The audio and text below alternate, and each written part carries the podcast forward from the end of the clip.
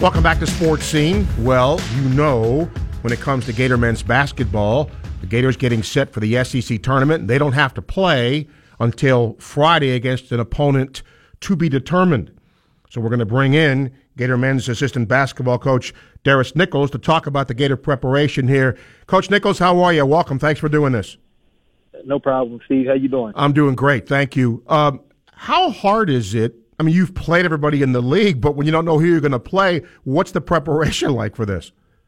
Um, the preparation is, you know, just depending on who we play. We're trying to this week we try to find, you know, common themes within all the opponents we could play, and just, you know, put emphasis on that without the guys thinking, okay, we're focusing on this team, we're focusing on that team. Just kind of that general idea of, of what a combination of all those teams do really well, and what we need to work on. I'm going to ask you some uh, pretty heavy questions here.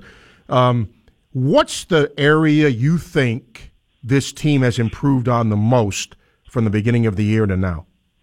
Um, I, I would say I would say just defensively, um, we've improved a lot in that, especially to be specific, just with defensive rotations. Um, I, I think now we're just we're flying around. Uh, you know, our defensive rotations are a lot better than they were earlier in the year. Um, and just I think I think we've gotten back to guys really sprinting the floor in transition the last few games, and you know a few games a few games ago, you know, when the team scored, we put our head down and and, and be upset that the team scored, but now we're getting the ball out and we're really we're really running again in transition. You know, without mentioning a name, coach, young players, if they're recruited to a place like Florida, excuse me, they, they, were a pretty good player in high school. They're used to scoring. You know, they're used to getting playing time.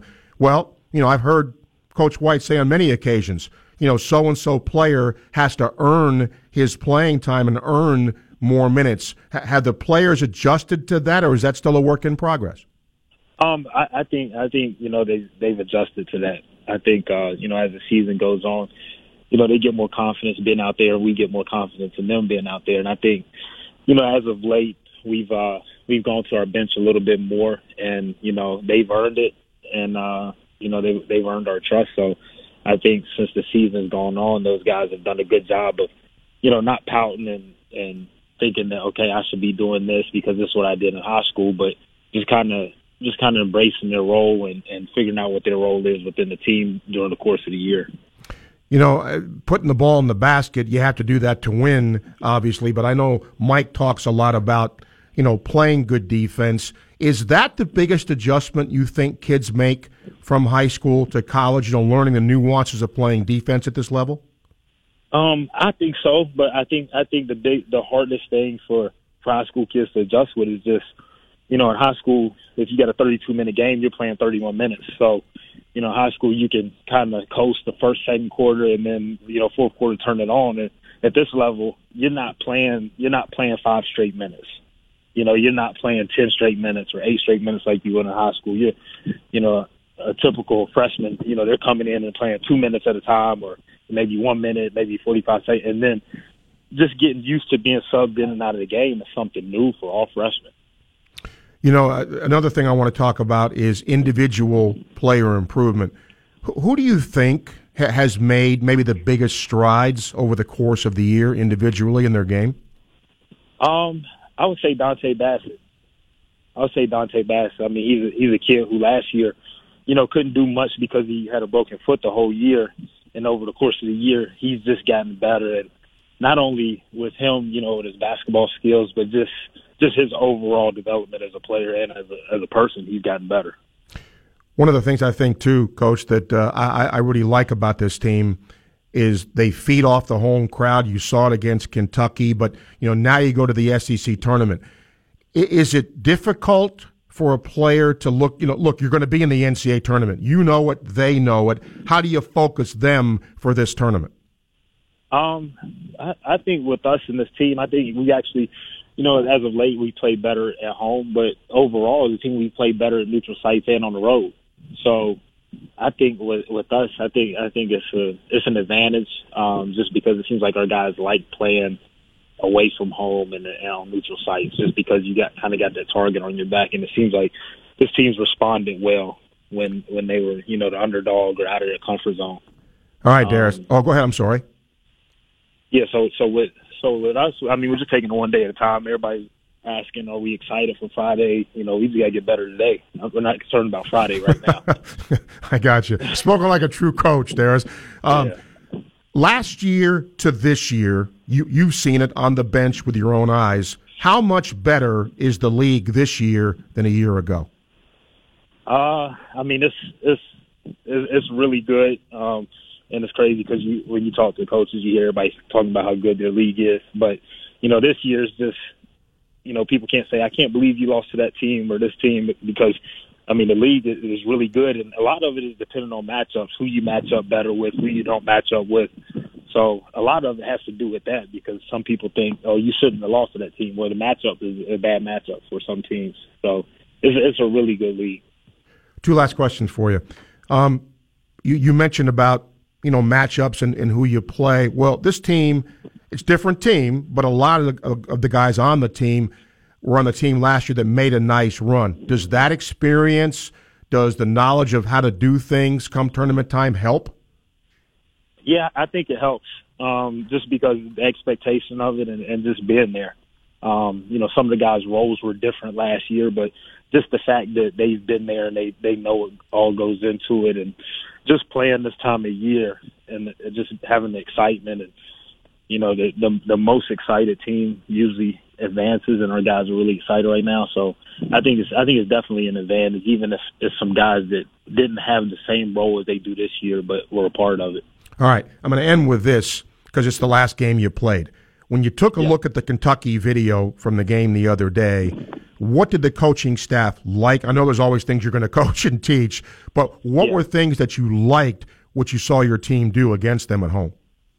Um, I just I, I think we were flying around on the glass. Uh, that was that was the biggest thing we were worried about with Kentucky. You know, just the way they rebound the ball. But you know, everybody's been saying we're undersized the whole year, but you know, I think our guards did a really good job of rebounding the ball and, and, and keeping balls alive. So that was that was the that was the most exciting part of that game.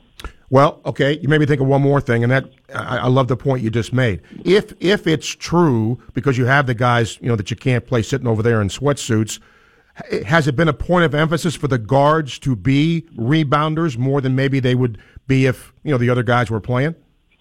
Um, no, we've always put an emphasis on guards rebounding everywhere we've been because, you know, when, when our guards rebound, usually something good happens in transition as opposed to if a big guy gets rebound, now you have to find a guard. So we, we put an emphasis on the guards rebounding so then we can just get out and go. So, you know, when Jalen Hudson and, you know, some of our bigger guards are rebounding the ball, we're really da- dangerous in transition. Do you remember NCAA's uh, West Virginia? Coach Nichols? How, how were those days? What are those memories like? Um, they were they were exciting because you know nobody knew who we were. Uh, we didn't have any you know big name guys on the teams. There's a whole bunch of guys with who could shoot the ball, and then we just kind of snuck up on people, and we were hard to prepare for. So, you know, those those days were exciting.